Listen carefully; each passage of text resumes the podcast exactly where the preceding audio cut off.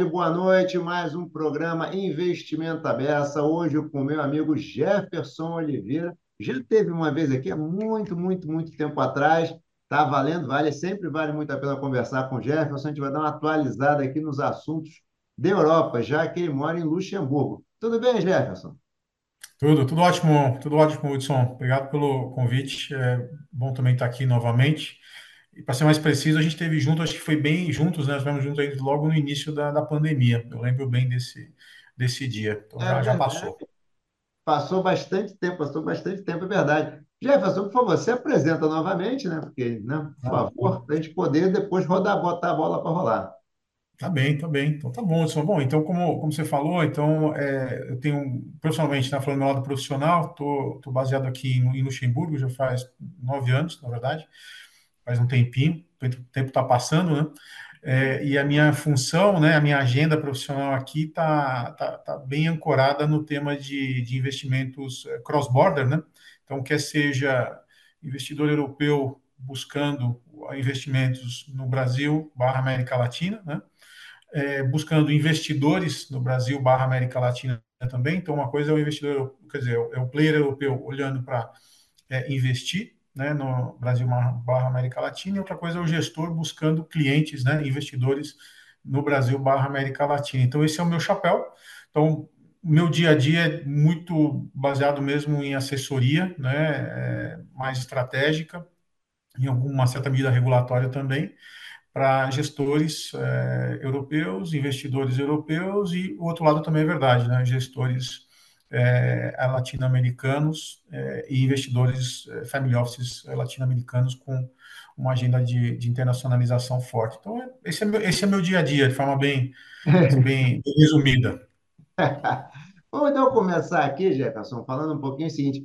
Me conta um pouquinho primeiro como é que está o é, ambiente econômico hoje na Europa. Por que, que eu te pergunto isso? A gente está com taxa de juros elevadíssima hoje, né, para padrões europeus, né? A gente tem a questão da Ucrânia, que é um grande fornecedor de energia, né? E também de alimentos aí para a Europa e tal. Então, dá um overview para a gente aí de como é que está o ambiente econômico, né? Se a inflação realmente está... Quer dizer, a inflação está baixando, a gente vê pelo jornal, mas está baixando para todos, se não está, tem um país sofrendo mais ou menos. Questão de emprego, atividade econômica, dá um overview para a gente, um pouquinho, para a gente só situar um pouco a conversa. Tá bom. Não, perfeito. Isso aí acho que dá para a gente falar bem, Hudson, não, não, só do ponto de vista conceitual, né, mas é o que a gente viu a nossa vida mudando aqui, né, nesses últimos dois anos, né, porque acho que a, o impacto do que a gente tem visto aí nas notícias, né, aqui na Europa, de inflação, é, principalmente, né, aumentar preço, aumentar juros, né, já tem tido um efeito real, né, nos países, né, da, da Europa. Então, a situação mudou dramaticamente, é, de fato, nos últimos dois anos, né, então, para se ter uma ideia, foi no ano passado, no ano passado eu estava até participando de uma outra conversa que eu mencionei que eu nunca imaginei que eu ia ver essa situação de, de estar na Europa e olhar para o Brasil como uma referência, né, por isso de inflação, inflação pela mesma é, usei isso como uma, de fato, uma anedota provocativa, né, para essa, essa reunião, porque foi o caso, né? Então, ano passado, é, de forma geral, né, no, no, na comunidade europeia, a inflação, é, a inflação chegou a quase 9%, né, ficou em 8,8% no ano passado, se não me engano. É, depois, e a previsão, desculpa, foi no ano retrasado, 2021 foi 8,8%, do ano passado foi 5 ponto alguma coisa, é, esse ano tende a voltar, tende a voltar aí para mais perto da, da, da, meta que eles têm, né? Que chegar um pouco mais perto de 4, sendo que o objetivo em dois anos é voltar a 2, né? Então, para você ver, é, lá, se a gente pegar os últimos 10 anos, pelo menos, aí de, de, de comunidade europeia, né?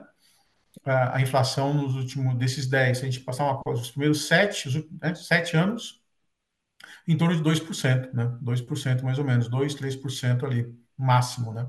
Aí tem um pico, né? É 8,8, é, depois 5, caindo um pouco mais para 3,5. Então, é assustador, né? É, principalmente para é, para quem pa passa a vida toda aqui na, na, na Europa, né? É, é, um ambiente que eles não estão de fato acostumados, né? Então, você vê é, o preço mudando, né? Literalmente de semana para semana, preço de combustível, Uau. quer seja por causa da, da inflação quer seja por causa da, por, por, em função da guerra também, isso acontece, né? Então, isso, isso de fato, então, os preços mudam é, semanalmente de combustível e mudam bastante, né? caso prático, né, nosso aqui, né, como família aqui em, Luxemburgo, né, é, o nosso consumo de energia, por exemplo, se manteve estável, né, é, ano após ano, porém, é, entre 2021 e 2022, o preço que a gente pagou dobrou, né? Então, quer dizer, Uau, a gente consome a mesma coisa, a gente dobrou. Então, a gente gasta a mesma coisa, o consumo é o mesmo, só que a gente gastou o dobro em dinheiro, né? Para poder consumir a mesma energia. E agora, esse ano aqui, já voltou para a normalidade. Então, o nosso consumo está estável, teve preço dobro, voltou para a média, agora seguiu na média. Então, tá. isso, isso acontece muito, né, Então, é um cenário novo, né? Os países aqui estão aplicando até indexação salarial, às vezes duas vezes por ano, então está tendo indexação salarial. Olha, é, o Brasil vai já vi essa história, hein? Para mim, eu estou velocidade de cruzeiro, né? Quando eu ouço esses assuntos aqui, né? Eu não, não, não me abalo, né? A gente sabe como o que esperar e lidar, né? É, e não se alarmar, né, Hudson? Mas o sentimento mudou bastante. Então, o sentimento é esse, é um sentimento muito de, de, de cautela, né? O, o, impacto em juros, né? O Banco Central Europeu ele está numa escalada de juros assim histórica, né? Então, na verdade, na semana passada subiu para subiu mais 25 basis points, se não me engano, é, chegando a, ao juro mais alto da história é, desde a criação do euro, né? Então, acho que chegou em 4, 4,5. É, então, para eles, isso é, é, é, um sinal ruim, né? É um sinal de que eles estão aumentando de forma gradativa. Eles imaginam que chegaram no teto, né? É, porque eles também imaginam que a inflação começou a desacelerar. Agora, impacto né, prático também na vida das pessoas, né? Crédito para moradia, né? Então, moradia, os créditos aqui são. Todo mundo tem que ter um crédito, né, para moradia, né? Bom, exceto aqueles que tiveram um pouco mais de sorte de ter alguma herança, alguma coisa assim, é, você vai ter que ter um mortgage, né, um crédito. É, esse crédito, se você tomasse um crédito de 20 anos, ah, vamos pegar 6, 7 anos atrás, esse crédito por, provavelmente ia custar 1,5%, 2% né, ao ano. Né? É, hoje, essa mesma proposta, você vai receber ela por 4,5% a 5%. Né? É, então, é uma mudança radical, né, Hudson? Então, então, sim, então mudou, assim, o cenário é, mudou, mudou bastante, né? É, os governos, eles intervêm bastante, né, também em setores da economia, então, isso não, não chegou a afetar ainda é, de forma muito expressiva o mercado de trabalho, né? Então, a questão de, de, de emprego, né, é, se manteve estável, mas se mantém estável porque os governos, de forma geral, são bem é, assistencialistas, né? Principalmente nos países mais da região central aqui da Europa. Olha só. É, a rede de proteção social na Europa funciona bem, né? Tem uma boa rede de proteção social, né? Você acaba ajudando ou trabalhadores diretamente, ou as empresas, desde que elas mantenham o emprego, então você acaba tendo uma compensação, né? Os orçamentos Sim. públicos estão pressionados, né? Mas parece que na Europa a coisa está conseguindo ficar controlada, apesar dos orçamentos estarem pressionados, né? É a impressão que eu tenho, né? Sim, sim. É, e acho que outra coisa que eu, que eu aí eu vejo de forma bastante positiva, é, apesar de ser um cenário novo, né? É, mais macroeconômico e tal, é, o, o, governo reage rápido, né? Ele reage rápido. Então, se ele tem que fazer alguma coisa, ele faz e pronto, né? Tá. Então, corrige. Acho que a, capacidade de correção de rumo, né, é, dos governos, ela tende a ser, para situações críticas, como essa é crítica, né, tende a ser bem, tende a ser bem rápida, Wilson. Então, tá. isso ah, traz um certo assim, conforto, né? É, tranquilidade, né? Com, acho que a palavra tranquilidade é melhor, né? Então, o pessoal está atento, né? mas não está assim tão. não tem alarmismos né, pela, pela rua. É, ah, ninguém vai fazer tá estoque. Ninguém está fazendo estoque de, de, enlatados em casa ainda, Hudson. Então, tá, tá assim. Já, você me conta uma coisa, com esse ambiente na Europa do jeito que está, é fazer uma pergunta seguinte: tem um ambiente da Europa que está um pouco mais complicado, né? É, e Sim. tem uma mudança de governo no Brasil né? A gente tinha um governo que tinha uma determinada visão em relação ao meio ambiente e um governo que, pelo menos, diz ter outra visão em meio ambiente. Né? Dizer, alguns fatos concretos já vêm. Né? É o investidor, nesse cenário, como é que o investidor europeu tem visto o Brasil? E aí, se você quiser falar um pouco de SG, que eu sei que é uma praia que você milita bem também. Sim, sim. Tá, não, acho que é, é de fato, Hudson, até, até me acomodando aqui para falar, na verdade é o seguinte, eu acho que assim, de forma bem, bem alto nível mesmo, o que aconteceu, eu, eu acho que assim, é o benefício da dúvida, sabe? Acho que o, o Brasil, de forma bem generalizada, é, pode agora se valer do benefício da dúvida que os investidores têm com relação ao Brasil. Né? Então, tá. mais prático é o seguinte: poxa, eu vou ouvir, eu, eu, eu paro novamente para ouvir o que esse brasileiro, né, ou a Casa Europeia, é, tem para me dizer. Então, acho que assim, as portas elas é, estão abertas novamente, né? Ah, então estavam é, fechadas, claramente estavam fechadas. Elas claramente estavam fechadas. É, acho ah. que tinha acho que se, se, tinham portas, as portas eram pequenininhas, sabe, Odson? Tá. Aquela portinha. Ele agora bota só o pezinho para ver. É, exatamente. exatamente. Tá. Então, acho que estava, é, realmente, era uma, era uma barreira, assim, nesse trabalho que a gente tem, né, que eu, que eu acabo tocando sempre, né, é, vender né, investimento, vender Brasil barra América Latina, porque a coisa está num bolo só também, de certa forma, né, pra, aos olhos do, do investidor é, europeu, né, a coisa estava um pouco mais fechada. Né. Tinham muitos temas quentes, literalmente, na mesa, né, que aí você dificilmente conseguia é, superar numa discussão rápida com, tá, com investidores ou partes interessadas. Né. Com a troca de governo, voltou né, essa possibilidade. Né.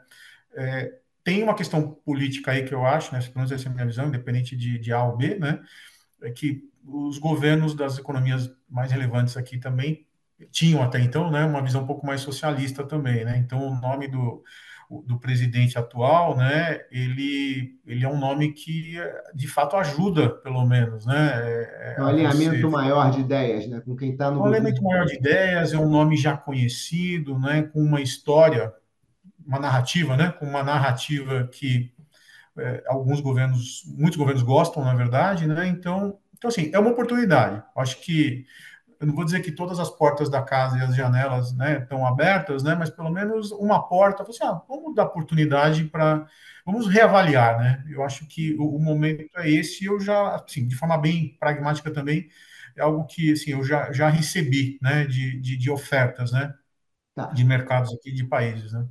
Mas você já consegue traduzir assim, a interesse A, há um interesse maior, isso já vem se repercutindo já em mais negócios mesmo. Você já vê um fluxo maior de negócio sendo feito também. Eu acho que é, é, é bem assim, eu acho que ele está oportunístico ainda, a audição. Ele já existe, sim, ele já existe, tá. ele já, assim, já, já, já se retoma, né? Esse fluxo, né? Não são fluxos, assim, não é um pipe, né? Não é uma tubulação gigantesca. Acho que é, são coisas mais é, tickets médios, né, e investimentos mais oportunísticos, justamente que acho que pra, com essa visão de vamos, vamos, vamos testar, né, vamos, tá. vamos, vamos retomar, vamos dar esse cheque aqui, né, vamos investir nesse setor e vamos avaliar o que, que acontece, né. É, então, acho que assim, a oportunidade, de fato, ela existe uma oportunidade? Sim, existe. Ela está aí na mesa novamente. Tá. A, a discussão agora é obviamente, como, como capturar é, essa oportunidade, né? E como, que acho que, na verdade, é, é a mais, questão mais séria para mim, é como você garantir que essa oportunidade vai ser, é, não sei, perene, né? Mas ela vai ser uma oportunidade de, de longo prazo, né? Porque da mesma forma que, ela, que a porta abriu, ela, vai, ela pode fechar muito rápido, né? É, é tenho a impressão que, às vezes, o, o...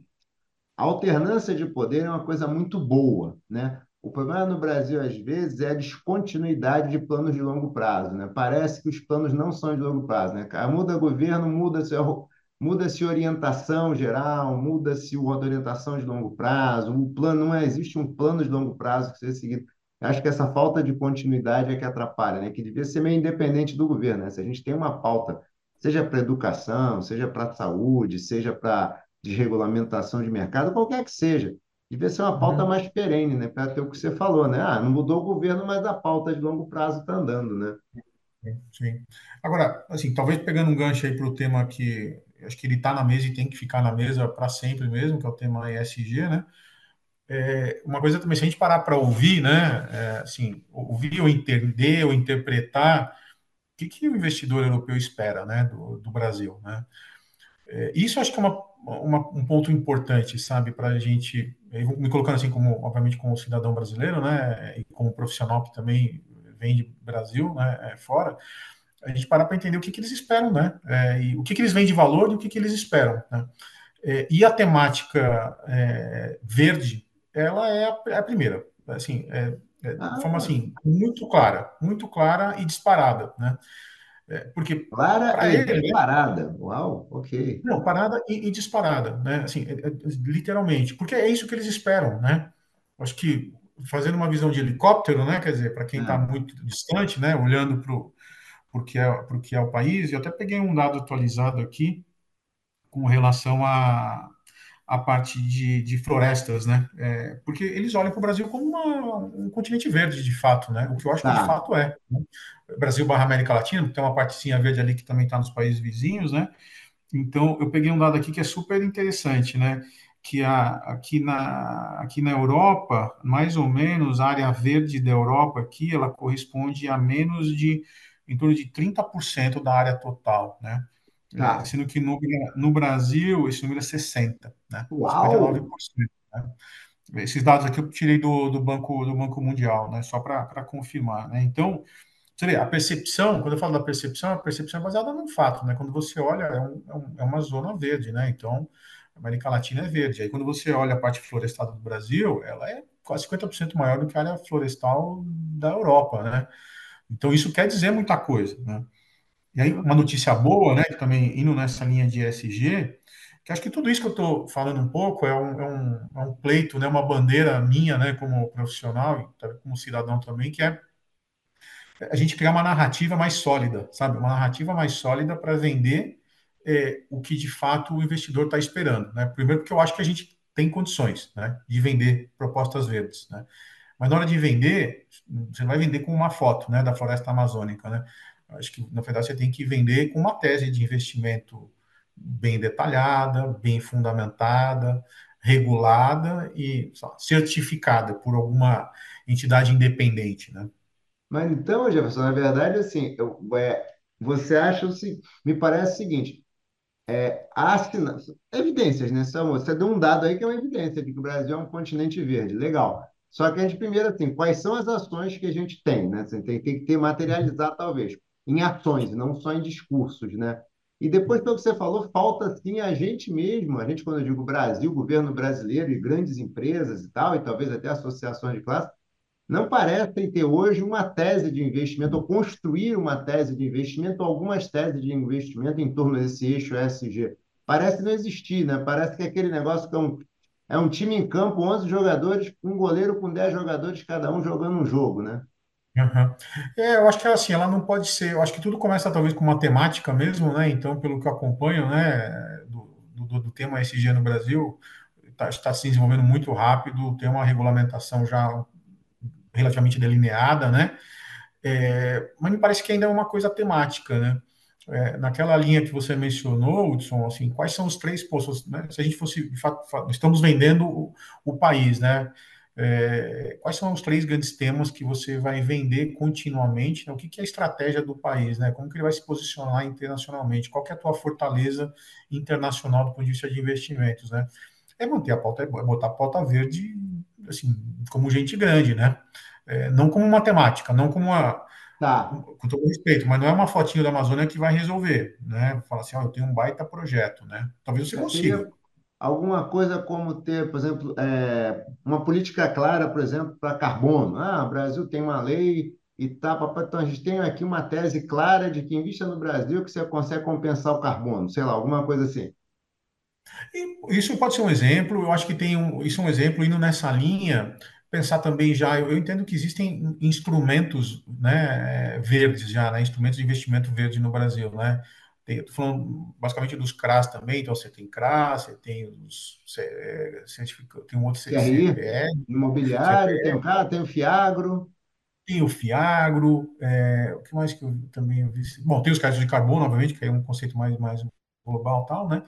Mas aí o ponto é o seguinte, assim, já existem, né, pelo que eu acompanho, as emissões são, são emissões relevantes que já acontecem no nível doméstico, né? Então, por que não trabalhar isso para que seja um produto global também, né? Então, na verdade, por que não? Por que que, o que, que falta num CRA? Só, só como exemplo, né? Por que, que falta num CRA que já é um produto bem desenhado, com uma governança que eu acho que é, dá para se defender como boa, né? É, que investe num setor onde o Brasil é player global, né? O setor de agro, agronegócio, todo mundo, né? Todos os, é reconhecido internacionalmente como um player forte no mercado agro Então, por que não fazer esse produto se tornar facilmente distribuído internacionalmente, né? Então, desenvolver o mercado de CRA internacional, né? É, tá. isso é o como fazer, né, Hudson? Acho que tudo isso que a gente está discutindo entra no como fazer essa, essa visão, esse teu pitch se materializar, né? Então, acho é, que... É... Mas é engraçado. Vou até aproveitar para abordar então outro ponto, assim. O Brasil, o investidor, a gente tem muito... Vamos lá, exemplo do CRA. Mas é, você percebe, quando você olha Brasil e outros players, que a gente tem um bom esforço para se vender para fora também? Ou a gente fica numa posição muito passiva esperando o dinheiro chegar? Qual é a tua visão quando você compara com os outros players que você, nessa arena global? É, eu acho que o que acontece no mercado, no, no, mercado brasileiro é algo que acontece em grandes economias de fato, né? Quer dizer, o upside, né, as oportunidades para crescimento e para captação doméstica, elas são tão grandes, né? Que a agenda internacional, ela sempre fica sendo um puxadinho, né? Hum. É, e, e, quando eu digo puxadinho, né, com uma forma bem simplificada, né? O puxadinho não é, eu acho que ele começa, né, por você fazer incursões, né? Então você tem uma agenda bem estabelecida de venda institucional desse tema internacionalmente. Mas fazer isso, assim, com uma visão de cinco anos pelo menos, né? Então falar, olha, esse tema, esse é o, o caminho, o roadmap desse tema que a gente vai desenvolver. Vamos ter cinco anos. Nesses cinco anos, a gente tem uma agenda institucional para isso, a gente tem que trabalhar na questão regulatória, a gente tem que fomentar o mercado e você sair, assim, batendo nas mesmas portas e repetindo a história, né? A narrativa, né? Verdade. É, e, isso falta, isso falta. É, isso falta porque é uma parte do, do, trabalho que eu desenvolvo e eu percebo que falta, né? Então, talvez dando um exemplo aí bem claro também, Bom, Luxemburgo aqui a gente faz divisa com três países, né? A gente faz divisa com a Alemanha, com a Alemanha no leste, com a Bélgica no, no oeste, barra norte, e com a França no sul, né? É, o, o, mercado alemão de investi investimento institucional é, é, relevante, né? Mercado de 9 trilhões, né? Mercado como um todo, né? 9 trilhões de euros, né? Eles são super sedentos, né? Por investimentos do tipo ESG, né? É, então, nesse processo de de, de, de, comunicação e aproximação com o mercado alemão de investimentos, né? A gente teve eh, algumas vezes já com, a, com os gatekeepers, né? as associações que representam os gestores do mercado alemão, e eles já foram claros e dizer, assim, olha, na verdade essas são as primeiras conversas que nós estamos tendo com alguma algum grupo do, do Brasil, né?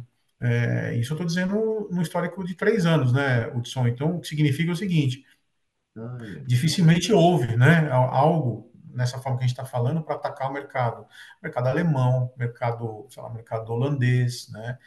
Falar com os nórdicos, né? Esses são os mercados. A França compra muito, né? Produto verde também, né?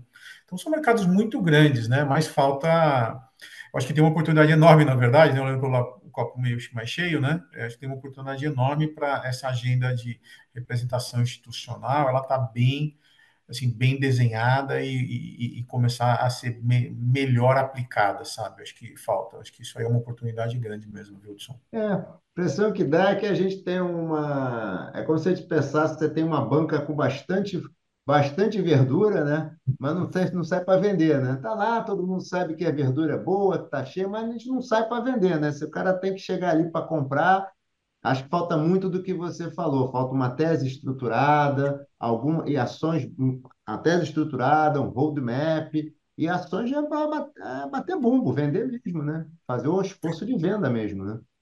Sim, sim, exatamente. E, e acho que assim, se você olhar pelo lado da demanda, né, tem essa demanda assim mais qualitativa, estou falando só mais parte qualitativa ainda, né? Mas quando você mergulha na regulação europeia, que é um, é um mercado extremamente regulado, né? Que até para você garantir eh, a, harmonia né, entre 27 países não é fácil, então por isso que tem que ter muita regulação de fato, né? A, a regulação europeia para esse é super clara, né? Super clara e já está implementada aí já faz três anos pelo menos, né? Então o que eu estou querendo dizer é o seguinte: dentro da regulação eh, europeia, ESG, a taxonomia, né? É, os investidores institucionais grandes, fundo de pensão e seguradora, há pelo menos uns dois anos, eles já definiram na, na da política de investimento deles o que, que eles têm que investir, por quê e por quanto tempo, né? E aí, dentro disso, eles colocam as categorias, né? Então, a taxonomia aqui, ela tem basicamente três números, né? É, quanto mais alto for o número, mais o produto, o investimento é de fato comprometido a uma causa uh, verde, né? Quanto Tá, menor é o número, mais é a boa vontade de investir e menos é o compromisso, né? É o comprometimento com o envolvimento, né? tá, É, então, é, é, esse artigo é o artigo 9, artigo 8 e artigo 6, né? Então, na prática, na prática, o que acontece é isso. Eu, como fundo, nós, como fundo de pensão, nós vamos definir que essa parte né, da nossa, do, do, do, nosso bolso aqui, a gente vai, temos que investir nesses setores né, do ESG e tem que ser tanto em fundos ou produtos que têm esse artigo 9. Né? É, e você tem que comprovar que esse artigo. Então, o dinheiro está ali, o dinheiro tem que ser é, é designado para aquele bolso, né? Que é produto ESG do tipo é, é 9. Né? Então, está tá, ali. Só que o que, que é a oportunidade que eu estou querendo dizer? A oportunidade é a seguinte: está ali, o número já está estabelecido. Existe produto suficiente, suficiente hoje para é, tapar, né, é, para suprir essa, essa, essa demanda, né? Não tem. Assim, não tem. tá. Então, aí a gente volta ao ponto. Como que, como que a Europa, um continente que tem, sei lá, dois terços né, do que o Brasil tem de área verde, que emite CO2 quase três vezes mais do que o Brasil, qualquer legitimidade né, de um gestor europeu vender um produto ESG versus o que poderia ser um gestor brasileiro, onde um país que emite é, um terço né, de CO2 do que a Europa emite, né, e tem área verde é, 60% maior. Né? Tá, Então, assim, tá. é, é legítimo, né? Eu acho que é né? legítimo um gestor brasileiro, o Brasil se vender fora como uma tese Os fatos verde. Nos ajudam, né? Na verdade, na verdade, o pano de fundo da nossa história é um pano de fundo muito bom, né? A gente tem um pano de fundo para contar uma história que é bom, né? Só ajuda, na verdade. Sim, sim, é, aí vem a, a narrativa. Acho que temos que, né? Então, acho que a oportunidade é essa, a, a Hudson. Acho que desenhar melhor essa, essa, essa narrativa e colocar em prática uma agenda de institucional, que seja você falar o que quer e o que você quer. É, Tá. isso, isso é importante. Acho que isso é um, Me conta uma coisa, Jefferson, e como é que você vê Brasil acessando o mercado externo? Porque a gente sabe que tem uma pauta aqui no Brasil, né, de muito tempo já, que é a gente precisa internacionalizar as carteiras, diversificação internacional. A gente vem vindo no Brasil muito devagarzinho, vem crescendo, né? A alocação em fundos, aloca... vem em mercado internacional, vem crescendo, é verdade, mas num passo bem devagar, bem abaixo ainda dos tetos que o regulador colocou.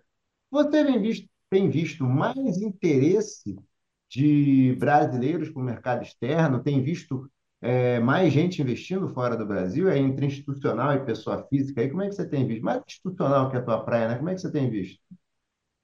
É, ah, com certeza, Hudson. Acho que assim, o, o assunto internacionalização, se a gente olhar há uns cinco anos, ele era uma, um, um ponto da agenda, era sempre fazia parte da pauta, né? Era discutido, mas acho que de fato os fluxos eles começaram a, a aumentar significativamente, né? Esse, esse, é um dado que eu acompanho sempre do, é, do Brasil, né? Então, para não errar muito aqui, eu vou arredondar. Acho que há em torno de seis anos atrás, sete mais ou menos, era menos de 1%, né, ou em torno de 1% do AUM do Brasil era alocado em estratégias mais internacionalizar, internacionais, né? E se eu não me engano, esse número já chegou a perto de 7 agora, né? 7 ou 8%, né? Deve estar por aí, deve Então, tá por aí, aí. né? Acho que deve estar por aí, né? Então, de fato, assim, bastante e né? É, isso é uma coisa. Acho que a outra questão que também percebo é, é o trabalho de algumas casas que no, no, Brasil que vieram com essa, com essa, com essa bandeira, né, bem forte, né, para internacionalização. Eu vejo essas casas, na verdade, como grandes, assim, é, é, entre, entre, é, entre parênteses, aspas, né, entre aspas, é, como grandes evangelizadores, né, é, para a questão de inclusão financeira, né. Então, acho que no final existe competição entre eles, ok, vai sempre existir. As pessoas, eu percebi que é muito comum as pessoas hoje, um investidor de varejo no Brasil, ter cinco, seis aplicativos no telefone dele instalado, né? Podendo investir em qualquer lugar, né? E acaba, às vezes, não investindo em nada, né? Mas tudo bem. É, mas eu acho que essas casas já fizeram essa, já romperam essa, essa barreira, né, Hudson, pelo menos para o tema entrar na agenda do investidor brasileiro, né?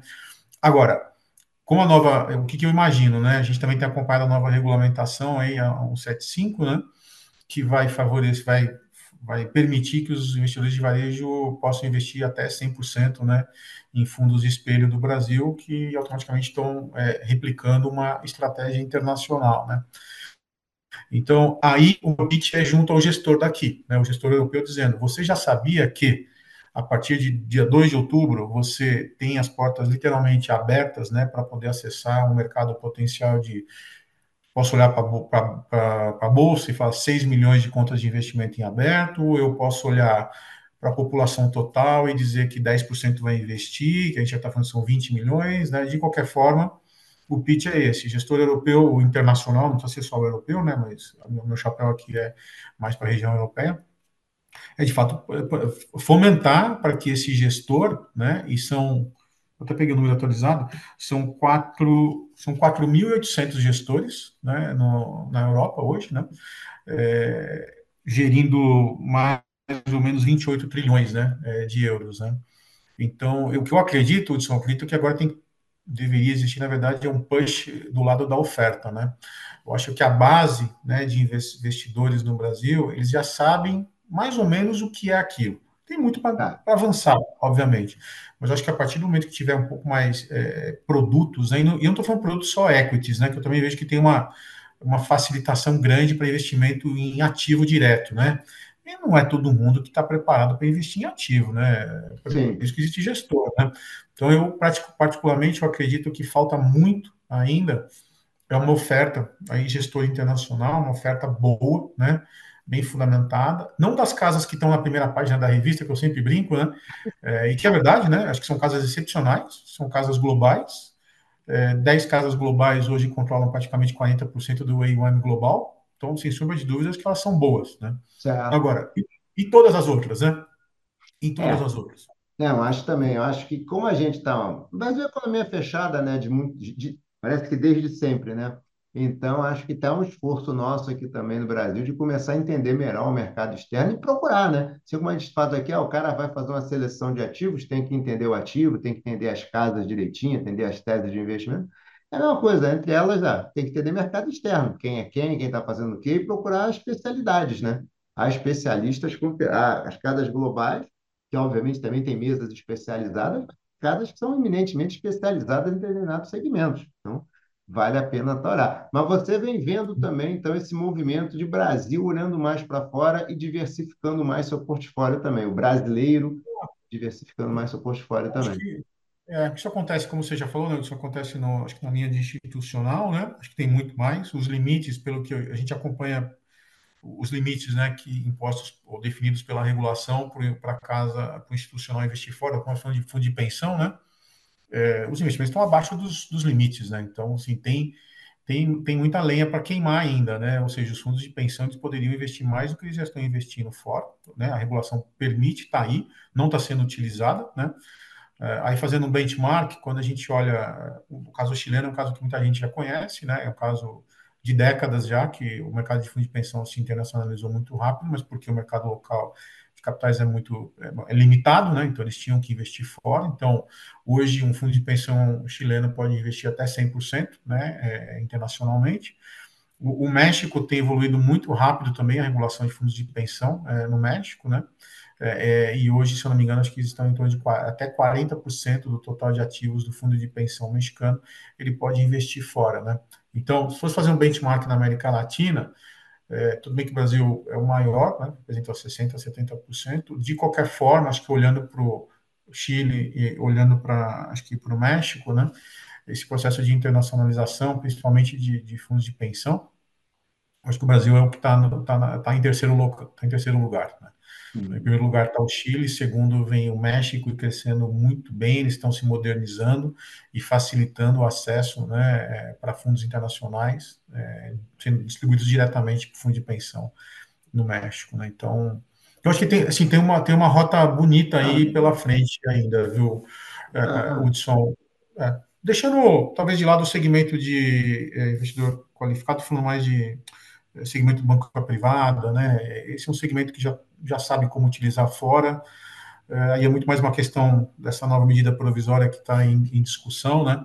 o ah, que, que ela. Tributação do fundo exclusivo? É, tá. Exatamente. exatamente. Tá, tá.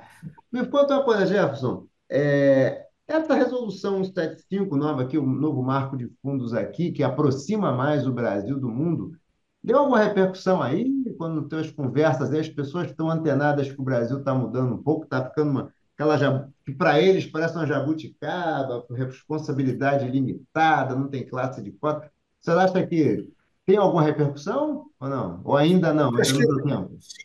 É, acho que é a mesma, a mesma linha daquela da, da, do raciocínio que a gente adotou na troca de governo, né? O seu benefício da dúvida. Então a porta abriu. Eu falei assim, ah, mas eu posso então, né? Então, assim, a primeira receptividade é boa, dizendo, olha, tudo a forma como. De novo, tudo depende de como você vai vender teu peixe, né? Ah. É, se você vende ele da forma que a pessoa, né, ele tá, o teu, a tua contraparte vai comprar, ele vai se interessar. Né? Então, o que eu quero dizer é, a nova regulação tá, tá suando bem? Com certeza, né? Tá, tá suando muito bem é, é, pros, é, pelas praças que a gente navega melhor aqui na Europa, né? Mas por que, que ela está suando muito bem? Por quê? Eles percebem, e eu concordo com eles, né, que é uma redução clara nas barreiras, né, de entrada no mercado né, é brasileiro, primeiro ponto. Segundo ponto, abre muito mais o leque de oportunidades, né, então o potencial de mercado aumenta bastante também. E o entorno regulatório continua sendo mais e mais é, forte, né? blindado, ao mesmo tempo que ele é flexível. Tem que tomar cuidado para não entrar nos detalhes, né? Porque quando a gente entra no detalhe, fala assim, ah, mas é que agora você tem responsabilidade limitada. Ah, mas antes eu não tinha, né? É... então, então, é, de novo, assim, a narrativa, a gente, a gente tem que usar bastante aí da, de, de, não sei se é só neurolinguística ou, ou, realmente como você vai bolar a tua história, né? Porque caso contrário, você pode começar vendendo um atributo que não é o teu atributo principal. Acho que o atributo principal, de fato, é esse, é o acesso ao mercado brasileiro, é, demonstrar que está mais e mais alinhado com o que é o conhecido internacionalmente. Então, acho que é um golaço, assim, é um golaço da, da indústria de fundos do Brasil ter implementado essa, essa evolução aí tão, tão, tão importante. É, é mais um ah. ponto na, na história que, gente, que, que o Brasil tem para contar fora. Ah, beleza. Jefferson, a gente está caminhando aqui para o final. Eu queria te fazer uma última pergunta.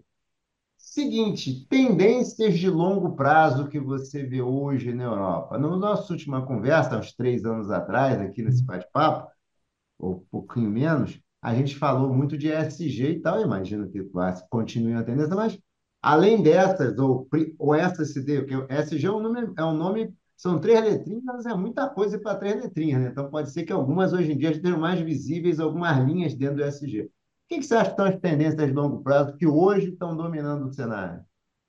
Tá. É, assim, de fato, a, a, o, o, tema não é mais matemática uma SG, de fato é um mundo específico, né? Então isso é perene já, então já está refletido na regulamentação europeia, então ela só vai evoluir, ela não vai retroceder nunca, então Acho que a regra do jogo é todo investidor europeu, o de hoje, o de amanhã, o de, depois de amanhã, ele vai mais e mais demandar, de fato, essa, essa questão ESG. Então, um novo entrante nesse mercado europeu, olhando para os investidores europeus, você não tem outra alternativa a não ser incorporar essa filosofia na sua política de investimento. Se você não tiver, esse mercado se fecha.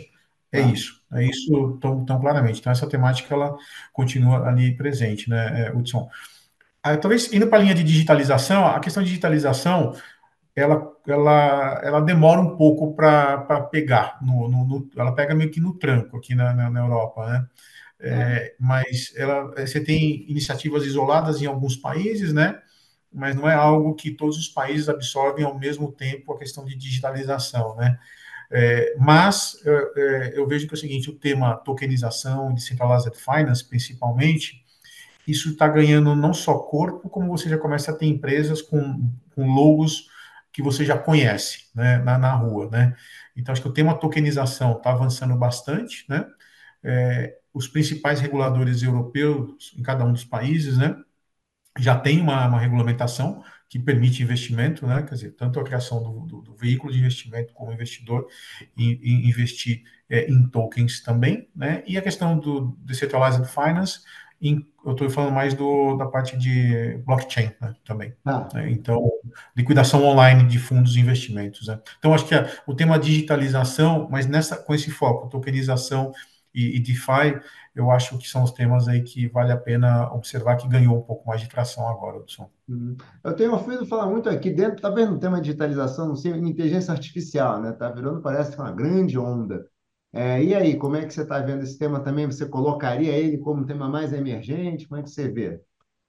Ah, então, eu acho que ele é, ele é talvez o que foi o SG há seis anos, sabe? Todo mundo coloca agora nas apresentações, tem que colocar, no, sabe, o que, quando vai falar numa conferência, você tem que ter alguma coisa de AI, mas ainda não sabe o que fazer com isso, não, Hudson. E tem gente também, acho que, é, trocando um pouco as bolas, né? É, você coloca uma regrinha boa para identificar alguma coisa e já chama de AI, né? Não, não é, né? Então, hum, AI acho que está tá no estágio muito inicial ainda também por aqui, por essas bandas, viu, Hudson? Ah, tá ótimo, tá ótimo. Jefferson, infelizmente está chegando aqui o nosso final. Queria antes de te agradecer perguntar se você tem alguma coisa, alguma consideração, alguma coisa que a gente tenha deixado de falar aqui. Ah, eu, eu, acho que a gente já cobriu os temas principais, é, Hudson, e, e, de fato, acho que o, o, o, que eu vejo o investidor, né, o mercado europeu, que é o mercado que a gente conhece melhor, eles sempre têm alguma coisa de para olhar é, para o Brasil, sabe? Então, eles esperam alguma coisa. É um lugar diferenciado para eles. Então, acho que a gente tem que aproveitar essa oportunidade sempre. Tá ótimo, então. Jefferson, queria te agradecer muito, muito, muito mesmo pela conversa. Como sempre, a conversa ótima. É bom te ver também, faz um tempo que a gente se falava. Super obrigado, Jefferson. Claro, um prazer também, Hudson. Obrigado, bom te ver e um abraço a todos. Abração, então, a todos, minha gente. Terminando aqui mais um programa Investimento Aberto, hoje com o meu amigo Jefferson Oliveira. Tchau para todos. Tchau, tchau.